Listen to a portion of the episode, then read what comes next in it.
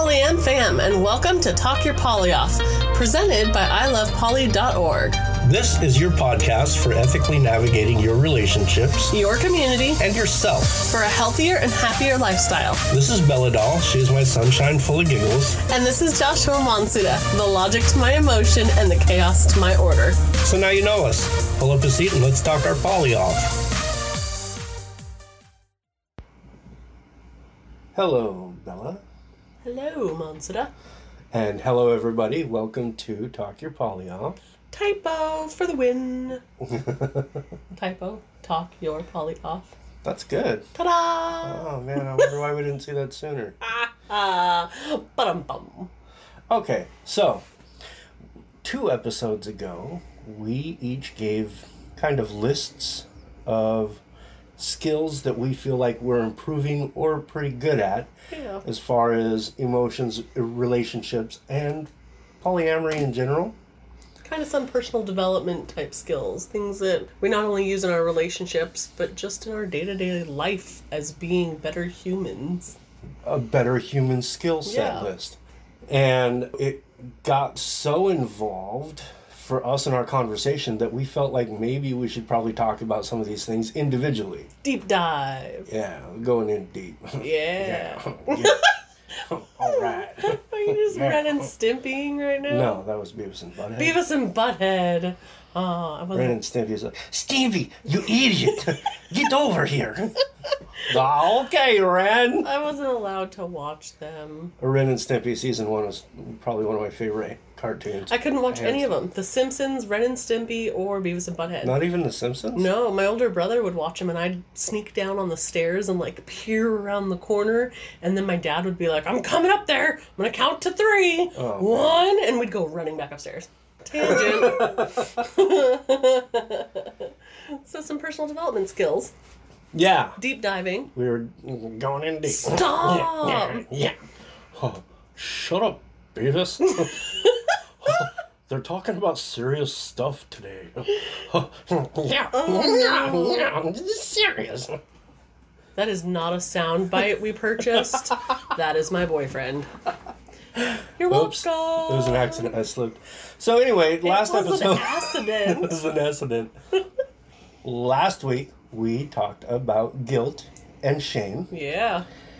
and this week we're talking about Processing. process, like computer processing. No. no. No. Oh. Like processing all the touchy feely thoughts and emotions. Well, I brought the wrong notes to this podcast. Insert the motherboard. no, that's hardware. That's I don't know even- okay. squat about computer hardware. So, emotional processing. Yes. All right. Before we get into this deep discussion of processing, Yes.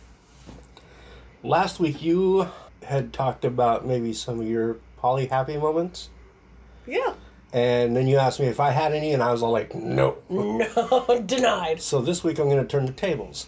Oh. I felt like I had kind of a roundabout happy poly moment Yeah. with a friend, and not on a date. It was a friend that came over to help us work on our upcoming podcast, Weird Erotic Tales. Yeah. We wanted to have someone do some recording for us in kind of a sultry, sexy thing so that when you're hearing it, it's, you know, it hits that spot in your brain. Yeah. And we found one of the people in our friend circle mm-hmm. that we both were like, hey, wait a minute. She's got to do it for us. Yeah. If she's willing, we need to get her over. And she was. And so we got her over. And we made kind of an afternoon of, of it and did some different takes, recorded a couple of different batches of things, had a hilarious time. We had a lot of fun. And at the end of it, I get to work with the recordings to make some really exciting openers for our show and closers for our show. And just going through it and in hearing it actually brings like this fondness to me where I hear it and I can I can still recall those memories. Yeah. And I'm hoping that as that other show goes on and on and on and on, that every time I hear it, I'm gonna be like, oh, remember that time we did that thing? And it was cute because I mean, we don't have. I don't know if you guys think we're in some big fancy studio. I wish. We're we're in our little a bedroom in our house. That's our little home office. Uh, it's quite tiny, and that particular day, the office. I don't know if it was too warm. It's really cluttered. I was worried about the acoustics. the acoustics like I are not about good. Yeah. So we went and recorded on your bed. We went to the master bedroom, sat on the bed, all three of us, and again, she's just a friend, and recorded these sound clips. And it was just so much fun. And we were giggling up a storm, and it was just comfortable. It was a good time. Yeah. And then we do Marvel movies Marvel Movie Mondays. with another friend of ours, K Fug. Yeah. And we just got done with Thor Ragnarok last Monday. Yeah. Oh, and we're airing. watching it in timeline order, not release order. Right, so this is the last movie before we're gonna throw a Labor Day weekend barbecue, and we're gonna do the Infinity War double feature. And we have K Fug coming, and we set up a public invite to, well, I guess semi-public, All our friends. and yeah. we're gonna have a bunch of people over, and it's gonna go from movie night to major event night, and K Fug's gonna get to see the Infinity End game I'm so excited.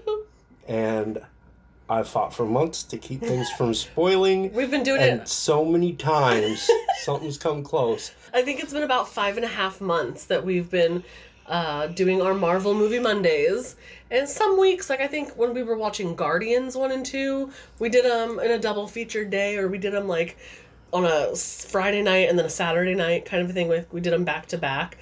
And then some weeks we skipped because we were out of town in California for Right. family. So I think it was been about five and a half months total. And I'm so excited. This is like the culmination of everything and we're gonna like start they're long movies they're big movies and emotional movies so we're gonna do it like 11 a.m on that sunday Oh, wait. Hmm. By the time this airs, we'll have already watched it. is this gonna be So this will be that Monday. this will be right after so you guys are going to hear us as we're going into it. and then the week after we'll have to tell you how it goes Yes. I think that's a solid uh, plan. so when you're hearing this this will have happened yesterday but yeah like 11 a.m because gonna, we plan hard. we're gonna start the first movie then we're gonna barbecue go in the pool hang out with people process what we just watched then we're gonna jump back into endgame go through all of that highs and lows of things oh, yeah. end that and then drink the night away and process some more feelings and alcohol. We're going Uh, to process right. a lot of. Yeah, so like, and that's that's perfect that we're talking about that because processing is what we're talking about today. okay folks gonna Oh, have a lot of processing i'm so excited so with that said, I'm going to ask: Did you have any exciting poly stuff this week? i did have a happy poly moment that's my nipple I'm sorry, it was an accident. accident. I did have a happy poly moment. So, K Fug's my girl. Yeah. We've got this great friendship going on, right? Uh huh. She's trying to get closer to me, trying to see if this friendship goes anywhere. And, you know, I'm kind of riding along with it. But it was really cute. Was it the last weekend? Or was it after Marvel Movie Monday? Oh no, I know what you're talking. It was a good time. We were all hanging out on the back patio. We'd all been, you know, Had to have drinking a been- little bit. Saturday night. I don't remember. I don't remember It what was day. Saturday night. But we were just hanging out. And uh my wonderful, amazing anchor slash nesting partner, Mr. Mansuda here, decided to give K Fug some tips on how to get close to Miss Bella. She's been trying really hard for a long time, and generally, I want to stay out of Bella's relationships because they're hers to deal with and not mine. and I don't want to overstep boundaries either with Bella or with person, Person X. X. Jinx! I didn't know you were going to say Person X. So he was giving her a bunch of advice. I'm, if you've been following along with all of our episodes, kind of a difficult nut to crack. I'm demisexual, demi Emphasis on nut. demisexual, demi-romantic. I've got issues with dating women from past relationships. I've got walls up for everyone. It's just a hot mess. I'm really difficult to date and get to know. So he's got some insider trading information that he was passing along, and it was like clicking with her, and she was like, "Oh." Yeah. And the next day, she she messaged me and texted and had some follow up questions to things. But in that moment, it was really cute watching you guys talk about me while I was right there and give information. Well, as much as I do want to stand back and make sure that you get to experience your relationships as genuinely and personally as possible, I love K Fug, and she's she's just trying so hard, and it felt like maybe it was time to step in She's good people. because She just didn't know what was happening. Right. And I didn't know exactly where you sat, and I'm still not entirely sure I do. But I do feel like she's she's throwing a lot of you know she's throwing a lot out there. Like Yeah. she's just trying to hit something. She's trying to figure something out. She cares about you, she hurts me. and and I just kind of wanted to help her out. Yeah. you know, so so it was kind of me just saying, okay, look, like here's some of the ways that if you really want to get to know her, I don't think you're getting the right amount of information, so I'm going to help you out. Yeah. And I Well- may have overstepped my boundaries. I don't think you did. And I think what helped her the most was and I don't I don't think we've done an episode on love languages and attachment styles and stuff like that yet. Oh, We'll have to do add that. to. But uh, my love languages, my top two, the way I receive love is words of affirmation and quality time. And I think that's also how I tend to give it. I do adjust it depending on my partner. Like I know your number one is touch, and I push my boundaries to make sure I'm giving you touch more because I know you need that. But in general, I tend to give the quality time and the words of affirmation as well. Mm-hmm. So I think poor K Fug didn't realize in this last year plus when we've been getting to know each other as friends that the way that I express my love is by being extra supportive and things like that, taking care of things, inviting her to things. She's in our world more than I would let somebody else into our world. Right. And that is my showing that I love this person. Whereas she's a touch person as well and was like, I don't understand. You mo- you don't love me because you don't touch me. I'm like, well, that's not really true. And so you were trying to bridge that gap. Right. And I think I got it. Yeah, so that was my happy poly moment, and it was super awesome. And even though her and I are just friends and we're not in a relationship, or at least not a defined romantic relationship at this point, it was super cute and awesome. Awesome. Yeah, So now we need to process some things. uh, lots to process. But I mean, before we get into actually processing them, we're processing fe- thoughts and emotions and feelings, right? Uh, yes. Did you still have more you wanted? Before No, we- no. Oh, okay. I'm just I'm just making sure that I I'm just making sure that I answer your question. Oh, yeah, yes, correct. Correct. Affirmative. That is correct. Yeah, you and the voices tonight. You're on point. Uh, so, what do you consider feelings and emotions? Weakness. Like how I can't even with you tonight. I know what I've read just in my research in general, in my own personal journey. Uh, what do you think of like what's an emotion? Right? So we need to process these hard feelings and emotions. What are they for you? Like what do you think of when you think of your emotions, your feelings?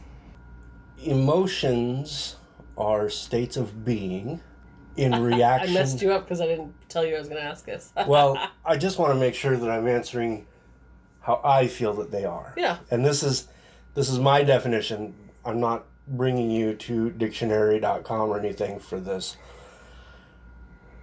Emotions are mental states of being based on a circumstance or event or some kind of signal or trigger. Okay. And feelings are how you connect the emotion and the circumstance in my head, Yeah. right? As an example, I just bought a new motorcycle. Mm-hmm. The motorcycle is the circumstance. The emotion would be happiness.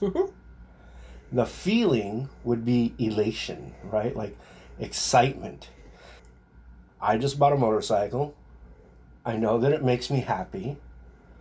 And my happiness is seen as joy or excitement or I will get extra bubbly. And then so that's kind of the the batter to mix the ingredients. Okay. In my head. That's Yeah. how it all works. I mean, I think I'm I'm mostly with you.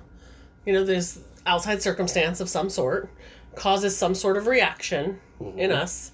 I think I believe that that's based on whatever thought we have in our head.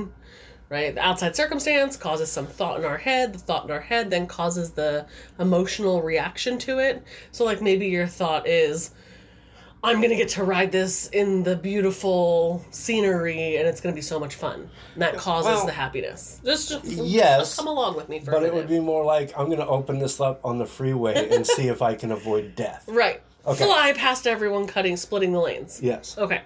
Whatever your thought is around this new bike that you just purchased is what actually makes you happy. Then take that one step further, and I think our feelings our actual physical sensations in the body. So you're feeling happy, but what does that feel like, right? So we say, I feel happy. Okay. Well, no, you feel uh, butterflies in your stomach, and your heart might start to race, and like the actual physical sensations are your hands sweaty?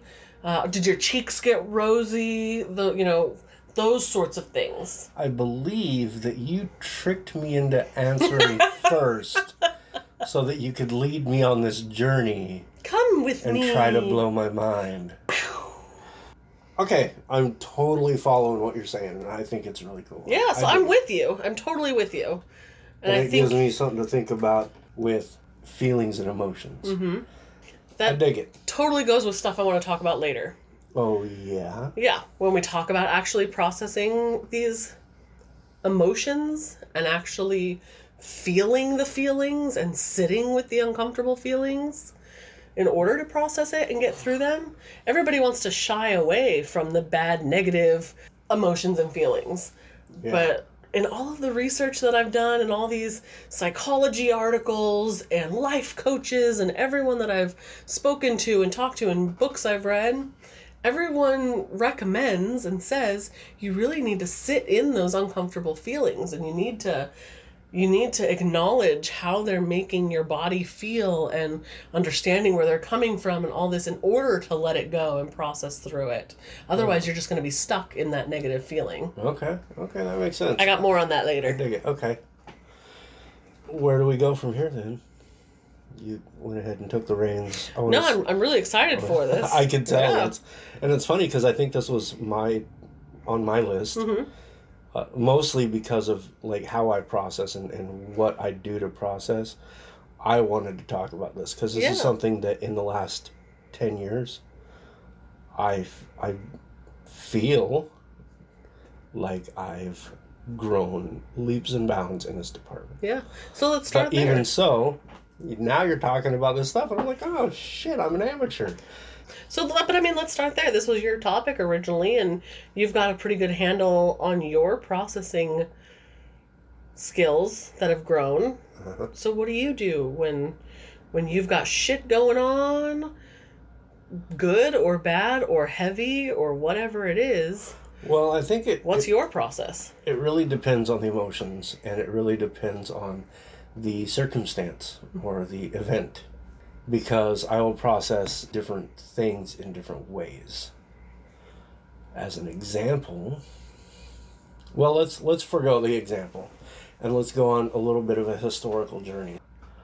I was not raised to learn how to process. You might even go so far as to say that my father was one of the, you know, the big macho types. You're not allowed to cry. Uh, you know, you're a little pussy if you do. I grew up with feelings like that. Like, I wasn't the son who went hunting with him because I didn't want the I didn't want to shoot the animal. I didn't want the animal to die. Yeah. So I'd make extra noise to scare the deer off. I'm gonna stomp my feet through. Oh yeah, uh, you know you throw twigs around and stuff. He got pissed. I mean, this this is the same guy that used to beat us kids, so it's no surprise, right? Right. So I was raised hard, and I was raised in the ideals that you don't show feelings, you don't show emotions, you certainly don't fucking cry, and just suck it up and deal with it. Right. So I grew up on that, and I had a hard time, you know, as an emotional creature, trying to stifle those. And it got solidified even more in one of the biggest events in my life is when I was shot. Mm-hmm. Like right through the face. Yeah. Bam. And, you know, I went into a coma. I was in the intensive care unit up in Seattle. The first thing I remember when I woke up was my dad. This man I had not seen since I was five or six. And I was surprised to see my dad here. I was like, what the fuck's going on? So I had a tracheostomy, which is a temporary hole in the throat mm-hmm. with a breathing tube because my face was swollen shut and I couldn't get oxygen. So it was an emergency procedure. Right. So I had a tracheostomy in there, which meant I couldn't use my vocal cords. But he and I still managed to have a conversation for about an hour or so. In the conversation, you know, he, you know, he made sure I was all right. He made sure I, I wasn't brain dead. I guess. I mean, like his big concern was, is that I'll be able to function and I'm not going to be a drain on society. Right. And then we talk a little bit more. I mean, like he's talking, I'm listening, I'm writing my response down on paper, and then I'm showing him the paper. That's how I had conversations for a while while I was in the hospital. After a little bit of catching up, a little bit of chit chat, he says to me, Well, you're not going to die. Looks like you're going to be okay. And I got to get back to work. So uh, it was good seeing you, and uh, hang in there. And then he flew back two states away. And i didn't talk to him again until i was 16 Right. in the early teenage years that's when you most start crystallizing how you're going to pattern your life. And that was one of the big things. And i didn't mean for this to take so long but it's also relevant so as i was growing up this is how i grew up you can't you can't discuss your feelings you can't feel things you can't be vulnerable or emotional and I didn't quite know how to navigate. There was still that emotional side of me, or that feeling or sensitive side or empathic side that wanted to connect with the world and and be able to express myself. But then there was that other side that listened to the looming father figure Right. that says, "Just suck it up and don't let anyone see your pain." Well, I, I went through a series of relationships, some good, some bad, and ended up married and and happily so, and raising kids and and I'm trying to learn how to better my existence. And because I'm not very much a conformist, I kind of stand out. So sometimes I struggle with work. And in this specific scenario where I'm trying to lead to, I worked for this company. I didn't fit in at all. Yeah. I was the, probably close to the best at my job of anyone there, but I just didn't fit in socially Yeah. couldn't express sorrow or sadness, so I had to express it in different ways, which came out in anger. Regardless, I ended up moving on from that job and getting better, and then another thing hit me in the life feels that I couldn't handle, and that was the loss of my hmm. Conan. He was my eight year old dachshund, mm-hmm. and he was my little boy he would hang out under my desk while I was working at my computer, or he'd see me walk to the couch and he'd walk to the couch. Like wherever I was, Right. he was there. Right. He was your partner. Oh yeah, he was my partner. We had favorite spots. Yeah, and one day, and I was at work and I felt like I needed to go home and check on my dog, and I didn't know why, but I did.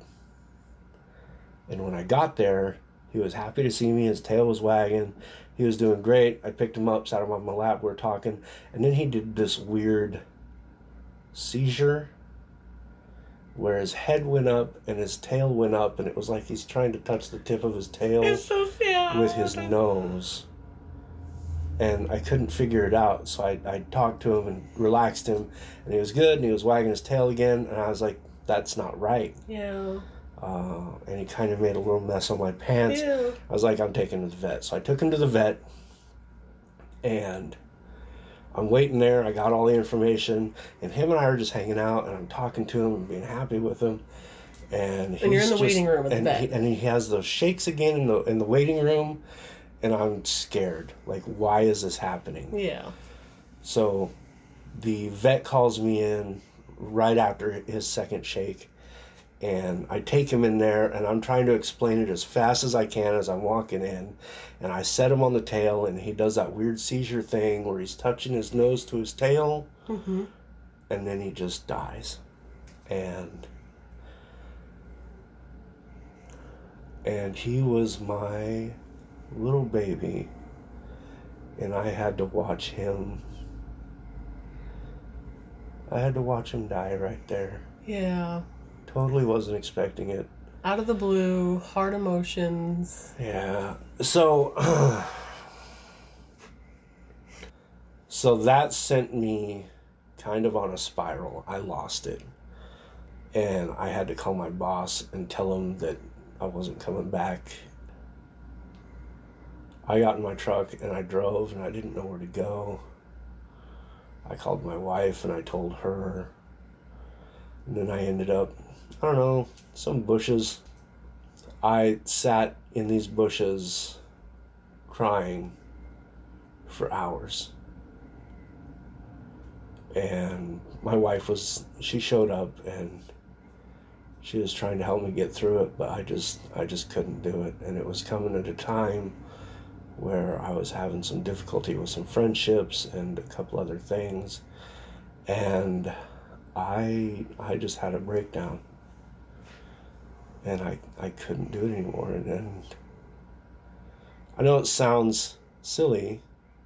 Maybe it doesn't, but it I don't sounds, think anyone's gonna think it sounds silly. it sounds silly that you would have an emotional breakdown because of the loss of a pet. And that's somewhat embarrassing for me, but not because I cared about him so Yeah. much. At any rate, where I'm getting to with this finally is after months of not being able to figure out how to process well, I decided I needed to go to therapy. And I asked my wife to find me a therapist, and she mm-hmm. did. She found me one that she felt was the best match for me. And I saw this person for eight months. And it was there that I learned a lot of my most serious processing skills. yeah.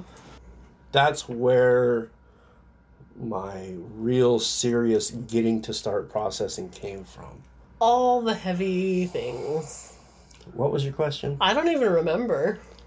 Yeah. Sometimes I have a motor mouth. I apologize. I don't think it's a motor mouth so much as you you tend to like get lost in your memories. Not in a bad way. In like a you're reliving them way. Oh, yeah. So you're telling the full picture. You don't want anyone to miss out on anything. Yeah, but it's probably boring. So, You're- anyway. so, one of the things that I picked up in my therapy Yes. I have a sheet here. It's from the Feeling Good Handbook, copyright 1984 by David D. Burns, MD. Mm-hmm. And it's a daily mood log. Mhm. The first step you take is describe your upsetting event. Now, he didn't jump into the dog thing right, Right. away. We talked about little stuff, right? Right. So the first thing you do is to describe an upsetting event. And after you do that, the second step is record your negative feelings and rate each one from 0 to a 100. And you use words like sad, anxious, angry, lonely, hopeless, frustrated, so on and so forth. Mm-hmm. So you give a few feelings or emotions rather, mm-hmm. and 0 to a 100 the intensity level. Got it. And the third step is a triple column technique. I don't want to go too much, I think I already did. First column is your automatic thoughts, the very first thing you think of. The second column is a distortion you might have about that thought, which makes it so extreme. And then the third column is the rational response. I will give an example. Okay.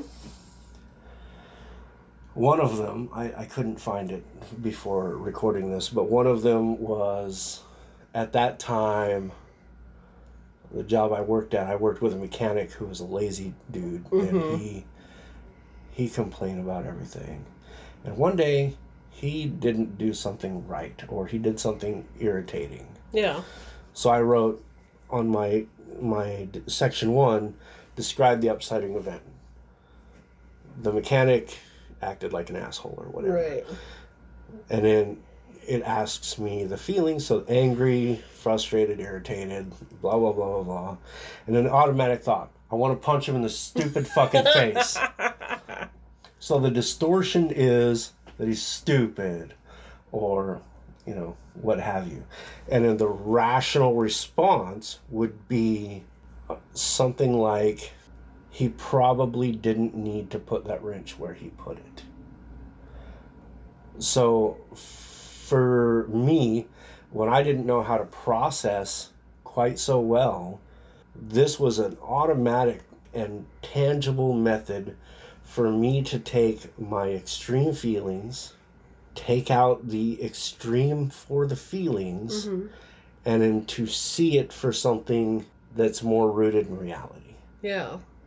And I did this activity multiple times a day Yeah. for months so that eventually I wouldn't see things in such extreme manners. Now, did you just find some time to sit down? It's like your journaling time, or were you like, "Oh, I'm feeling this right now. I got to go grab a piece of paper." It depended. Like Yeah. what I was told was if you don't have anything written down by the end of the evening, think back through the day about some things and write them down. Yeah. But if you get the opportunity, take your sheet of paper and do it in the moment.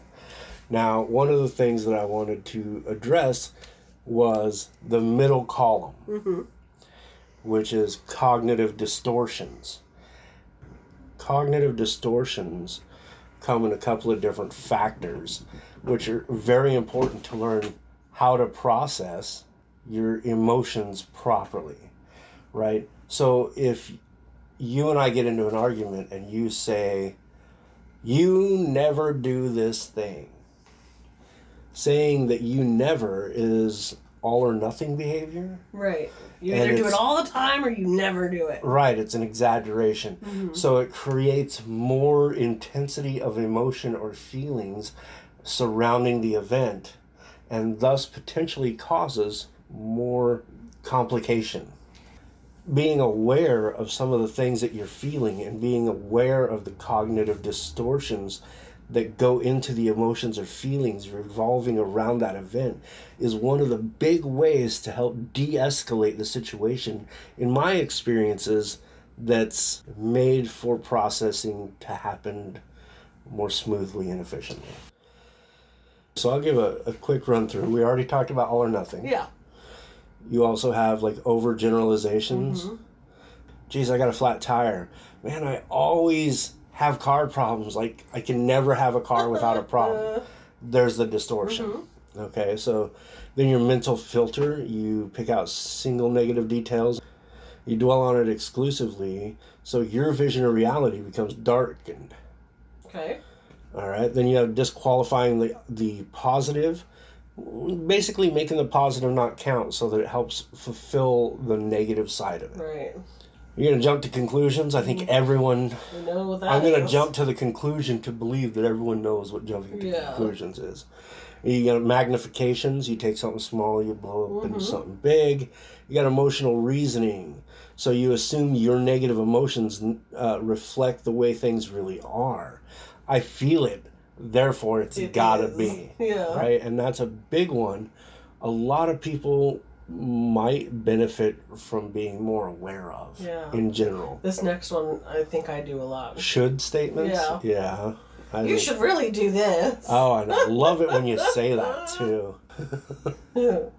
So then there's labeling and mislabeling, which is uh, kind of an extreme form of generalization. Mm-hmm. Instead of describing your error, you're going to attach negative labels to yourself. Instead of, oh, I forgot to pay the power bill. God, I'm so stupid. I'm always such a failure when it comes to bills. Yeah. You know, It's one of those narratives that once you get in the habit of doing, it's so Spirals difficult to break out of it. And then personalization. Mm-hmm. You always take things so personal. Why do you always got to take things so personal? Mm-hmm. So, using the cognitive distortions to figure out the difference between what you're feeling in the moment and what's more reasonably the case is one of the big steps at actually finding success in processing an event, in my experience. So that's one of the ways that I've done it, and that's that's kind of how I came about it. Yeah. No, that's that's excellent. I've never heard. I mean, I've, I've known what some of these distortions are, just in my own ish, uh-huh. but I didn't know what they were called, and I didn't know all of them in detail. So that's really cool to learn.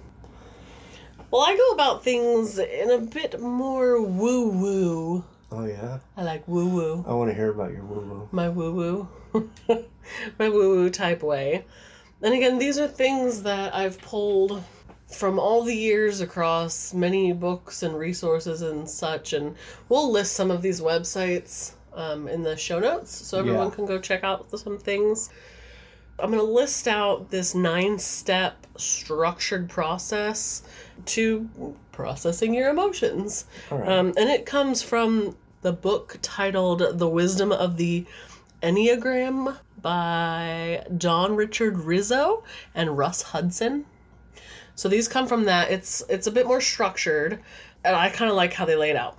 So you're feeling some tough emotions, right? Mm-hmm. Causing you to feel all these things, good or bad, but you don't quite know what's going on. Step one, see it. This is basically what is the emotion that I'm feeling? Like, really. And now picture this in like a meditation state, right? I'm sitting in my nice air conditioned room, mellow music, lights out, maybe my my salt lamp is on, and I'm just sitting in whatever this tough emotion is that I'm feeling. Step 1 is to see it. Really figure out what that emotion is. Next after that, So I'm sorry. Mm-hmm. So you want to see the emotion? Right. You're looking Okay. for for the emotion. What are you actually where's this feeling coming from? What's Okay. the emotion? Okay. After you you think you get it, you want to say it. You actually want to name it. You're not going to judge it. And you're going to you're going to take it from are you instead of just oh, the emotion that I'm feeling is worry and fear. Deep dive into that. Okay, well is it really a worry or is it doubt, insecurity, like really get into the name. What is it? Don't use the broader term. Uh, drill it down to the more specific Right. naming of it. So we got see it, say it. Number three is sense it. So you're gonna find the reaction in your body and feel it, and that's where those feelings come from, Okay. right? So if I say I'm feeling angry, mm-hmm. right? So what is that number three? Sense it. Oh, my heart's racing. Maybe I'm sweating. My cheeks are flush and red, but they're hot. Not like a blushing, but they're hot. My eyes might be starting to water because I'm so pissed. Chest and neck The feel ch- like yeah, burning. they feel like they're gonna explode. You can feel the throbbing vein. Yeah. Yeah. So what are you physically feeling? You're gonna sense it. Number four is just stay. So you're gonna locate those feelings, that throbbing vein, the heart racing pulse, and you're going to literally sit there and stay in those feelings, right? So you're gonna talk about it. I can feel the pulsing vein. I can feel my heart racing in my feet. My stomach's all tight and knotted up. My head hurts because it's been throbbing. Um, and then as you're processing through that and you're talking to yourself about it, you're going to have compassion for yourself in that same step, right? I have this horrible headache and it's because I'm so angry, but I'm a good person. I'm not an angry person. I'm just feeling angry in this moment. Have compassion for yourself. Number five is relax. As you're talking yourself through the compassion, you're gonna feel the tension starting to open up. So the the throbbing vein starts to go away. Um, everything is kind of starting to loosen. Your heart rate is coming down as you're again talking those compassionate words through those feelings you're having. Some deep, slow breath would really help in a scenario like this. You're on to my next step. Oh yeah. Yeah, so number five is relax, feeling the tension drip away, opening up. Number six is respire. That's the breathing process of relaxation, um, touching, breathing, grounding yourself, Oh, okay. focusing on the in and out of the breath. Again, all while being compassionate to yourself. Don't negative talk yourself in this. It's okay to feel bad things. Okay. Okay. Number seven is reconnecting. Open up your perspective again. So instead of all that narrow thought on the vein that's throbbing in my head, Right. you're going to open up your worldview again, bring that perspective back out. Um, it's going to be a humbling experience. Number eight, we're on eight, is to reframe it. Where we were angry before and in the beginning, now we can see the other side because we can see maybe the fear in the other person as we were building anger Okay. in the beginning. Right. So reframe it to the other person involved or who, or anybody else who's involved in your feelings and emotions. Yeah. And then finally, step nine is presence, to be present, open back up to awareness, um, come back to reality, so to speak, come out of your woo woo ness. so it's kind of like wrapping up your meditation on that. I see. So that's that's the like really detailed structured nine steps again from the book. Um, if you want to look at it in a more generalized processing, you can think of it as step one mindfulness, right? So you observe the sensations. I feel anger versus I am angry. You're not angry, you're feeling anger. Name it all, figure it out, distinguish what that emotion is, and then accept it. Accept the feeling, permit the feeling in your body, don't fight it, and allow it, sit with it, and process it. I think that's pretty solid, and it's it's an expanded version of. I've done a lot of meditation work mm-hmm. in all of my years of martial arts training, and in the qigong that I practiced, there's a lot of being present in the moment, making sure that you're paying attention to your breathing and what your mm-hmm. body's doing, and and how you're processing your energy. And when you were discussing these nine points, I was thinking of some of the meditation exercises that we've done in classes Yeah. or in our retreats and stuff, and it really resonates, draws some really good parallels. Yeah, I bet. So I, I dig it. Well, I really do. What you're talking about with being present in the moment mm-hmm. today, that's what they call mindfulness. Right. It's really focused on right now. My foot is throbbing from my ankle pain, or uh-huh. like just really in general focusing on your present moment instead of all the other things that are going on in your life and in the world and all the whatnots and have yous. Right. Now, at the end of all this, for me, when I come out of meditation, I've got some quiet alone time to process my thoughts and feelings. I'm a big fan of journaling. Okay. Again, that's something I've seen recommended everywhere. I have two different kind of styles of journaling. I try to keep a gratitude log where I focus on things I'm grateful for, especially when I'm having a hard time and I'm pissed off that my paycheck is short. I try to focus on the fact that I have a really good job, a stable, well paying, good benefits job that many people don't. So anytime I'm starting to feel a negative emotion about something, I try and find what I'm the gratitude side of it, what I'm grateful for. And then my other process of journaling is just getting out those emotions, working on my self talk and changing my negative thoughts to positive thoughts and that type of journaling. So that really helps me. Okay. So I do feel like I jumped straight into my most clinical method of handling feelings, emotions, and how to process it all. Yeah.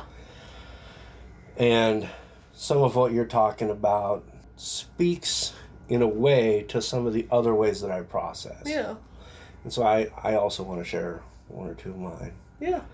First, before I do though, I think one thing that's really important that maybe we haven't quite touched on is is when do you process or why or how? At what point do you realize that you need to process something?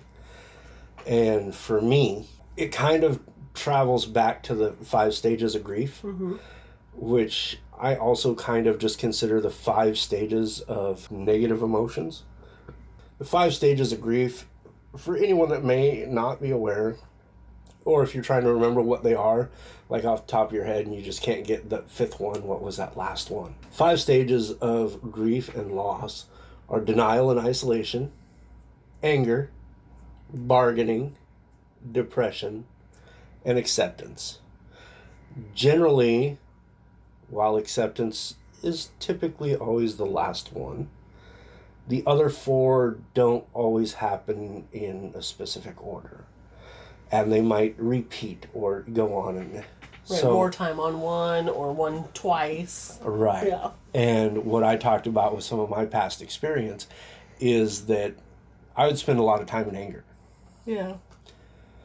And it's interesting that we're doing this podcast today, or the fact that I was listening to podcasts at work today. Mm-hmm. I guess um, some happenstance.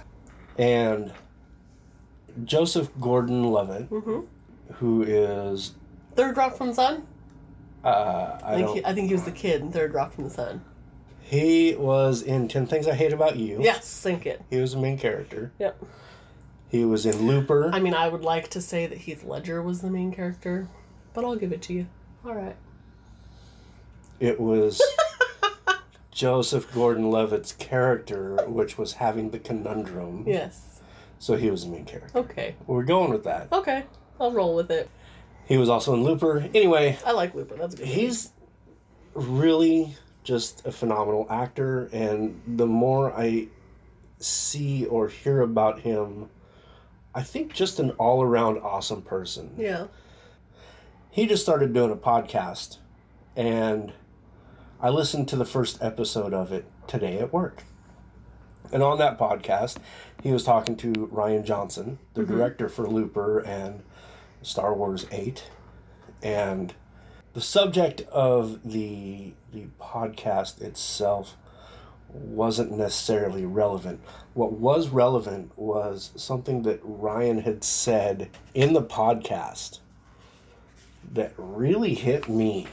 And it goes along with the five stages of grief and loss, Okay. which is why I'm bringing it up because of the fact that anger was one of the big ones that I've always had to process. In that episode of, strangely, creative processing That's the title of is. Joseph Gordon Levitt's podcast, which has nothing to do with the processing we're talking about today. It's the creative. So again, the kismet, I don't know, it's weird. At any rate, Rian Johnson said, yeah. and I'm going to mostly quote it, paraphrase it. You have to be kind of angry at something to write a script. If the thing you're angry about is not something you identify in yourself, I'm always wary of that, he says. If the thing you're angry about is something outside of you that you're judging in others, you've always got to take a breath. So, why I'm bringing that around is because one of the things that I've had to learn in processing is it's easy to get angry at the event. Right. That outside circumstance. It- It's easy to get angry at a person involving themselves. And then you're mad at something else or you're mad at someone else. And it took me years to figure out what Rian Johnson said in 40 seconds on a podcast. Yeah. And it was kind of profound and frustrating at the same time. but it's legit. Like, if I'm angry at something, one of the things that I do is ask myself, where is this coming from? Okay, so that person pissed me off, but why did they piss me off and why am I having this reaction? How much do I really care about it and why? And basically, like what you said earlier, you drill down and you drill down and you drill down to find the root. Yeah. And so when you're doing the five stages of grief, if you're doing those, if you're if you're going through these and trying to do the processing that you talked about in those nine steps, mm-hmm. sit with it. Sit with your denial. Sit with your isolation. Sit with your anger. Sit with your your your just desire to give up. And and don't use yeah, ask why. Don't use the distortions that we talked about earlier. Take those out. Understand what you're feeling, take a breath, recognize it, and try to find the reasonable reality of your distortion. Yeah, no, I like that. That's the same kind of thing that we say when we're giving advice for people new to polyamory when it comes to jealousy, uh, is to really drill down and figure out where it's coming from and why they're feeling it, what insecurity it's usually coming from. Right. That same kind of thing when it comes to any of these feelings and emotions. I agree. And in, there are so many times in my life that I couldn't quite do these exercises just plain as day. Because I think that's one of the other things people are going to have a hard time with. Well, mm-hmm. well, I can't do those right now. And it's not easy to. And that's why sometimes a, a tool is helpful.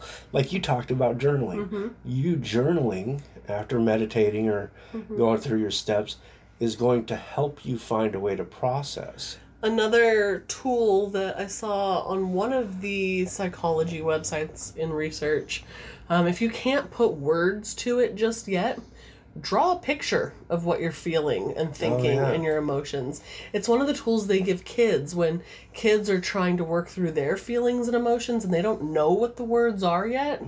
Even as adults, if we're just so angry or so caught up in whatever the feeling is that we can't put words to it, draw a picture out. I don't, Yeah. Scribble, like whatever it is. It doesn't have to be some beautiful depiction of things. It's it's your feelings and your emotions on paper. So sometimes that helps too. Well, and definitely if you're that if you're feeling that caught up in those emotions, you do want to take time because if you're not processing properly, then you are most likely going to be doing some things or saying some things that are going to cause you to do more repair work later.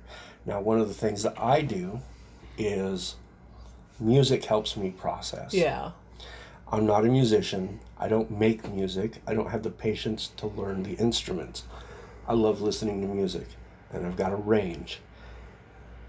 And sometimes I can fall into a rabbit hole, but usually I will need to express all of my feelings to the best of my ability. I will play certain songs that mm-hmm. help me with whatever stage of grief I'm in. And I mean like I got playlists. Like if I'm if I'm hurting from a death, Yep. then I'll have a playlist. Oh, if Oh, I have a seriously bad breakup, I have a playlist. Playlists are so big if you're a music person. Right. Your go to when I'm feeling this, I listen to this. When I'm down and I need to be brought up, I listen to this. Right, and I'm like, I, and it's as detailed as you can get. There are very specific songs that I will play depending on what feeling I'm having, Right. and no other song. I don't care how similar it sounds. No other song will do it. So I do a lot of music. I will process, and that's one of the ways that I stop myself from trying to fix the problem too early and messing up by saying shitty things or doing shitty things is I will take the time and I'll run through seven or eight songs or two days of worth of music or whatever it takes to really help me boil down what it is I'm feeling and why I'm feeling that way. which is really good to discuss with partners because sometimes you may have a partner who doesn't understand your processing Methods. timeline methods Yeah. yeah.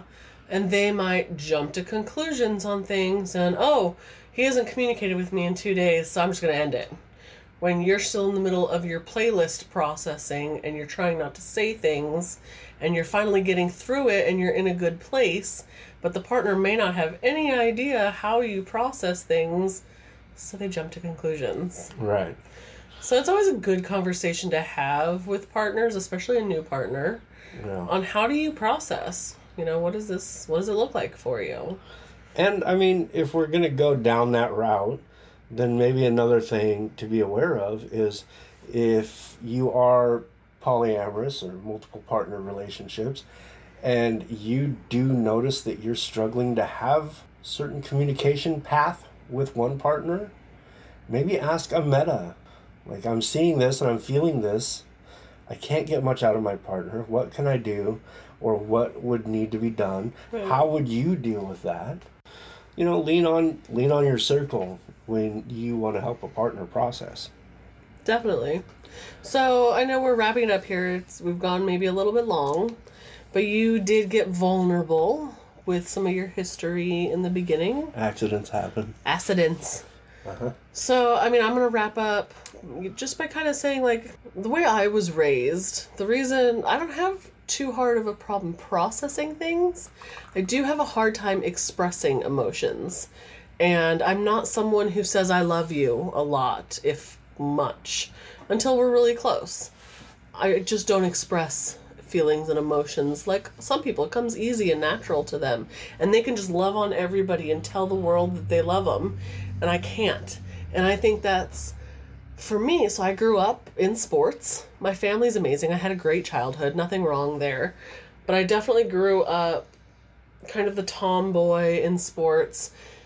Shake it off, get up. If you're hurt, we'll take care of it later. Mm-hmm. Is there a bone sticking out? Then walk it off. You're fine. Yep. So I did grow up with a little bit of that. My family was not very big on affection. Looking back, I mean, I think everybody, siblings and parents, showed their love differently, which, of course, as an adult now and knowing love languages and whatnot is interesting. But we definitely weren't a family that hugged a lot. We didn't say I love you unless it was hanging up the phone or a kiss goodnight and going to bed when we were Right. kids. That was it. So it didn't always feel genuine. It was just what you were supposed to say. So that's kind of bled into my adulthood where I don't want to say it because I'm supposed to say it.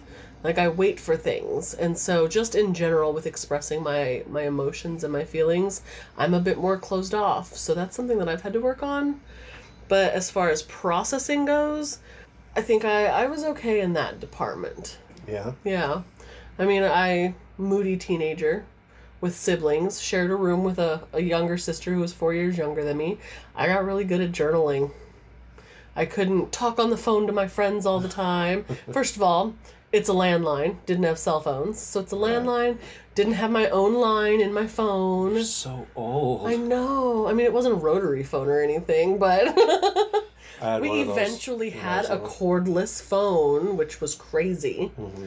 Uh, but I could because I was sharing a bedroom with my sister. I couldn't be on the phone all night talking to boys, so I learned to process by journaling. Hmm. That's a little bit about me and my history. I don't have any crazy stories like being shot in the face with a 44 Magnum, but I don't either. I was told to shake it off and walk off the field. Yeah. Yeah. I I actually when I was growing up drew a lot Yeah. and wrote stories Yeah. and I still On the creative side. occasionally side. when I get a chance to do those those help me process also because then I get to focus on something Yeah. outside of my problems and work through like a piece of art and by the time I'm ready to handle my emotions again I'm, I'm not it's not so sensitive and raw Yeah, well, and that goes along with what we were saying about drawing our feelings and you listening to the music. The other way that I did process when I was younger, aside from the journaling, being the avid jock that I was growing up, uh, I hit people. I played soccer. I played football. I varsity football. Strapped on, strapped the boobs down, threw the pads on. Uh, actually got on the field senior year for varsity football, but I was I was a huge soccer player, and so for me that was my therapy. I got to go shoulder to shoulder with people, and one year, so I blew out my ACL at one point, blew out my ACL, my MCL, and my meniscus all in one shot. But after recovering from that, I was like, oh, I'm going to play tennis. Not that it's good on your knees, but tennis is like a more relaxing, easygoing sport, right? Right. You can't hit people in tennis. You can't even mean- throw. No, you can't even throw a racket like in a fit of rage, or you get dinged for it. You get in trouble for it. I don't know what the deal was. Well, see, that's the thing, though, is you can do it, but you will have to deal with the consequences that come from I could it. legally shoulder check girls in a soccer game and the game would go on because it was a legal move and it was Yes. just fine. They called me the wall. Ta-da! Okay. I was the sweeper. I was the last defender. And they'd send their tiny little forwards up there, their strikers. I'd be like, strike me, bitch, you're gonna die. And that's how I processed my emotions back then. Oh. So, what year was that? Um, I was four years old until I was 21 years old. So 87. I was going for I was going for a year range. Yeah, 1987. Through the 90s. Yeah. Yep. So Through how, about 2002. how I processed through the 90s is I'd get really drunk and I'd, I'd punch things from windows to brick No, walls. no, no, no. See the scar on my hand? That's Yeah. when I punched through an Yeah. aquarium. No, no, no. No fish died. We are not saying violence is good. What I'm actually saying is we've talked about a lot of beneficial ways to process. And one of the things that's super important that I wanted to make sure that we covered before we got off Mm-hmm. of this episode. You didn't want to leave it with before we got off? no. is the fact that there are absolutely negative ways of processing. Yes. And while you can do it and it temporarily makes you feel better, it's good to be mindful with how these quote unquote processing methods affect you in the near future and in the distant future and with your relationships. Because when I'd get drunk all the time mm-hmm. and I'd punch shit, like I didn't go pick fights with people again, like I could have. I chose not to. But like I said, I'd punch glass, I'd punch through walls, I'd punch anything I could. And a lot of it I had to repair. So if nothing else, that was a, that was a financial fix on my side. It was it was labor intensive. I felt like shit the next morning. I almost always threw up Yeah. because I drank like a gallon of tequila at a time or whatever. It was always just damaging. Yeah. So I would strongly recommend that you be mindful of your method of processing and ask what the yield is, where the return is, and how this affects you. And if you have to do more processing again after you've made all these mistakes from having the bad habit. Right. So, I don't want you to have scars on your hands from punching through aquariums or busting them against brick walls. What I want is for all of you to find some kind of goodness in how you process. So, we covered a wide range and obviously could have probably covered a whole lot more. There's always more to process. I feel like this is probably a good place to bring it to a close. If there's requests for it, we can do more processing in the future with you. For now, anything that we've talked about from uh, Joseph Gordon Levitt's podcast to the books that we've mentioned, check our show notes and we will give you links to all that stuff there. We will also, just like last week's episode, add a few extra links that we didn't get to use for this episode because there is a giant wealth of information about processing all over. So much good information out there. So we just want to kind of compile it a little bit into one place for you. So if you want to find us, we're on all the social media platforms. Facebook.com forward slash I love Poly.org. Mm-hmm. We're on Twitter at I love Poly. We're on Instagram at I love Poly Cares. We've got our website, I love Poly.org, and you can always email us. Email us happy Poly moments, email us show suggestions, or if you just want to chat, it's podcast at I love Poly.org. Yeah, use it for all sorts of stuff. If you need more information, if you want to request a subject for the show, however you want to use that email address, feel free to use it because we're on the other end and we're waiting to hear from you. We read every single one. Alrighty. Have a good night. Thank you for talking your Poly off with Bella. And Monsina. You can find our Facebook page in the links. Or by searching for I Love Poly and liking the page Polyamory Get Your Heart On. You can also find I Love Poly on Instagram and Twitter by searching I Love Poly Cares. If you want us to help you navigate to all of our online presence, check out the show notes or come on over to ilovepoly.org. We would love to hear from you. That's right, and you can get in touch with us by emailing podcast at ilovepoly.org. That's singular podcast, not plural. So until our next discussion, Poly and fam, Live like there's no tomorrow laugh until it hurts and, and love, without, limits.